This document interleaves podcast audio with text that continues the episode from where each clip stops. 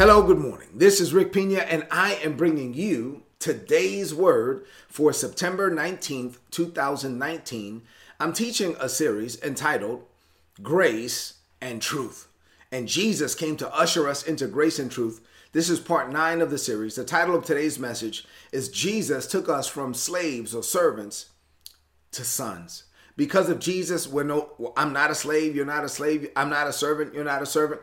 Because of Jesus, we are sons of the Most High God. And today, when I say sons, I, I, I don't, I mean gender non-specific. I mean males and females, right? So male and female sons. We are sons of God. So once again, grace and truth we get from John 1 and 14, John 1 and 17. Uh, this is what the Apostle John said in John 1 and 14. The Word, Jesus, became flesh and made his dwelling among us. Now we saw his glory, the glory of the only begotten of the Father. He came from the Father and he was full of grace and truth. In verse 17, the Bible says, For the law was given through Moses, but grace and truth came through Jesus. So, John, the way he wrote it, it's like, man, so if this is true, and it is, the way he wrote it kind of kind of almost forces us to do a comparison and a contrast. Well, I want to know what the differences are then between the law given by Moses and the grace and truth that came through Jesus. I want to know. We've been studying those differences. And today we're going to see that under the law given by Moses, people were like slaves or servants. But under the grace and truth that came through Jesus, we're no longer slaves. We're no longer servants. We are sons. And we are heirs with Jesus and joint heirs with Christ. Glory to God. So we've been looking at uh, Paul's letter to the believers in Galatia. We already studied Galatians chapter 3, verses 15 through 29. Yesterday we learned that the law was like a tutor or babysitter or guardian given for a certain amount of time. And uh, and now that guardian or that nanny is no longer required because, you know, we're no longer under that guardian anymore, right? So we're no longer under the law. And so as we studied that in Galatians chapter 3, Paul continues his analogy in chapter 4. So today we're going to look at chapter 4, verses 1 through 7. Let's get into it.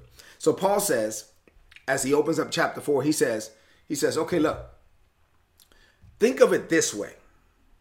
If a father dies and leaves an inheritance for his young children, then young children, he says, those, those children, those little baby children, are not much better off than slaves or servants until they grow up.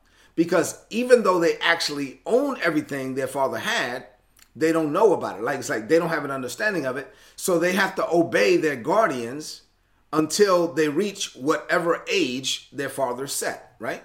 So Paul is saying, okay, look, just once again, let me just kind of reiterate. He's saying, Paul wants us to think of a child, a child who's born with a rich inheritance. And let's say that he is an heir to the throne, right? And then at that point, this little baby, he doesn't understand everything that he's an, an heir to. He just he doesn't understand the inheritance. And so he his father dies, and now he's actually an heir to the throne. And his father left a will and says, "Okay, well, you you'll become the king when you're 15." Well, maybe, but this but this uh this child is one. And so at one, the, the child doesn't know, you know, doesn't have the capacity to understand or to grasp the fact that they're going to be their heirs to the throne and they'll be the king. Right? So in this way, he says, now, if you have another child that's one, playing with that child that's one, and this other child is the son of a servant, then really there's no difference in those two little boys. Because the one that's a child of the servant doesn't know what he or she has an inheritance to, or even if they have an inheritance. And the one that's a child of the king although they have the inheritance, they're oblivious to it. They're ignorant of it. They don't have the capacity to understand it, right? And so both are placed under the guardian or the care of their parents or their guardians until the point where they can understand whatever it is that they have an inheritance to, or if they have an inheritance at all. So Paul continues on and he says, That's the way it was before Jesus came. He says, We were like children and and we were like slaves to the basic principles and uh, spiritual principles of this world. But when the right time came, God sent his son, who was born of a woman, subject to the law, and God sent him to buy our freedom so that we no longer could be slaves to the law and so that God could adopt us as his very own children. And, and now that because we're children, God sent his spirit into his son, the same spirit that was in the son, God sent it into our hearts, prompting us to call out Abba, Father, Abba, Daddy. And then Paul says, now you're no longer a slave. You are God's own child. You are a son. And since you are a son, a child of God, God has made you his heir. So now you have been adopted. You're no longer a slave. You're no longer a servant. You are a son.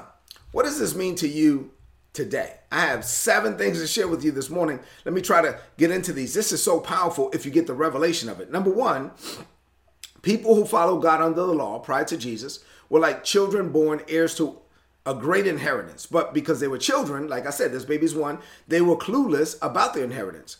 Their ignorance made them no different than the children of slaves or servants born with no inheritance, right? So now they were living the same way. They were they had this great inheritance, but they didn't know about it.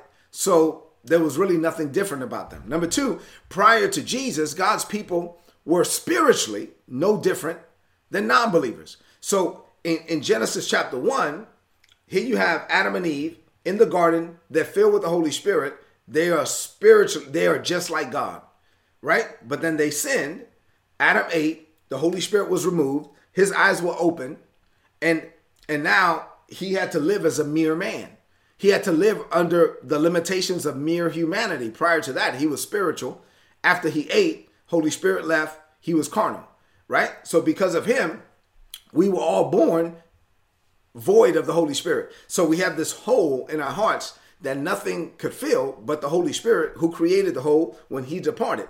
And, and a lot of us try to fill that hole with sex, drugs, alcohol, money, women, whatever, positions, titles, but you can never, the, the hole can never be filled until the agent that created the hole in the first place, the Holy Spirit, is given. So in the Old Testament, no matter what they did, they as, as much good as they tried to do, they didn't have the Holy Spirit, so they were not spiritual. So under the Old Testament, they were following laws and rules, but since they didn't have the Holy Spirit, they were not supernatural. There was no miracle signs and wonders operating operating through them. It wasn't until Jesus came that they were like, "Wow, this is crazy. This is like God inside of a human, doing crazy stuff, doing stuff that exceeds the laws of this world." Guess what? Now that Jesus left, it's the same thing. If you're born again, God is inside of a human doing what humans can't do inside of you, right? And that's how we're supposed to live. Now we're spiritual. Number three, in the fullness of time, God sent his son Jesus to be born of a woman, so he could be just like us, subject to the law in order to fulfill the law so that he could deliver us from it. And then Paul says God sent him to buy the freedom of us who were slaves to the law so that God can make us children. We're no longer slaves, we're no longer servants. Now we are sons. And, and you got to get this down in your heart. Number four, under the law, God's people were slaves to the law. They were mere servants of God. They were like, you know, let me bring this offering. Let me let me bring this unto God. And they were servants of God. They were serving God. They were servants of God. And the Bible says you're no longer a slave. You're no longer a servant. You are God's own child. And there's a huge difference between a servant and a son. Number five, Jesus died to deliver us from being slaves to the law, from being general servants of God in order to make us the sons of God. The Bible says, since you are now his child, God has made you an heir. So now you are a son, you are a child of the most high God. And as a son, you are an heir. You have a great inheritance. Number six, in, in, in Romans chapter 8 and verse 17, Paul said it this way. He says, Now, not only are you a child, but if we are children, then we are heirs heirs of God and joint heirs with Jesus Christ. So if you look at the will, if you look at God's will, your name is list, listed right next to Jesus's name. And, and, and, you get the same inheritance. Glory to God. I mean, there's no difference between you and Jesus. You have the same, your name is listed on the will right next to his. The Father loves you no less than he loved his own son, Jesus. The Father gave you the, the same Holy Spirit that he gave his own son, Jesus. The Father gave you, Romans 12 and 3, the same faith that he gave his own son Jesus. So now you are not a slave, you are not a servant, you are a son. You are a child of the most high God. Number 7, and I close. If you're born again, you are God's son. You are God's child. You are an heir of God. You are a joint heir with Jesus Christ himself. Himself. Jesus came to graduate you from a slave, from a servant to a son. And and it wasn't because of anything you did, and it wasn't because you deserved it. It, it was only because God wanted to do it by his unearned and amazing grace, not because you're so good, but because God is so good. God has adopted you into his own family. God loves you with the same love he loved his own son. God has called you for such a time as this. Enter into this day knowing that you are not a slave, you are not a servant, you are a son. And it changes the way that you see God. It changes the way that you see yourself, and it changes the way you will see others. Listen, when you know that you're a son of the Most High God, it changes everything. So, no, this is not about living under exter- an external set of rules. You have the Holy Spirit now. Jesus redeemed you, not back to Abraham. He redeemed you all the way back to Adam so you could walk around like Adam was walking around in the cool of the day, talking with God, and God was talking with him. This is how we're supposed to live today. Say amen to that. Let's close this message out with a declaration of faith. Now, I want you to lift up your voice and say this. Say, Father, there was a time when your followers were mere servants they followed you by focusing on a set of rules and laws. They did not have an intimate relationship with you. But Jesus died to deliver us from that situation. Because of Jesus, I am not a slave. I am not a servant. I am a son. I have all the rights and privileges of a son. I get to talk to my daddy whenever I want and you are always there to talk to me. You have given me authority to use your name. Therefore, I am not afraid of Satan or any demonic force. You have given me the Holy Spirit so I can operate in the supernatural on a daily basis. I don't enter any day with my head down like I'm a servant.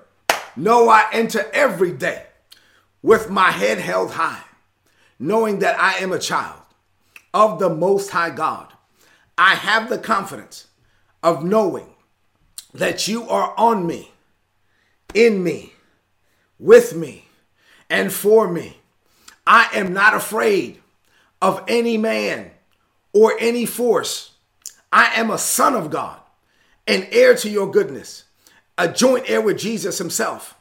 I am a world changer, an atmosphere setter you use me, Father, to leave an indelible mark everywhere I go because I'm your son. I declare this by faith.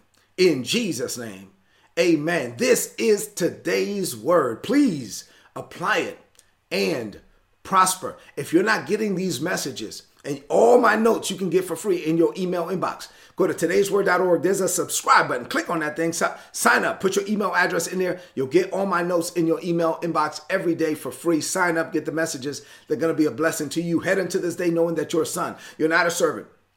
You're not a slave. You're a son. Don't, don't you don't have to come to God like a servant. No, you're a son. You you are a son of the most high God and it's time for you to live like it. Do me a favor before you leave the screen. This is a message that you know people, everyone everywhere needs to hear it. So share this on your social media, on your timeline with your friends. I love you and God loves you because you're his son. God bless you.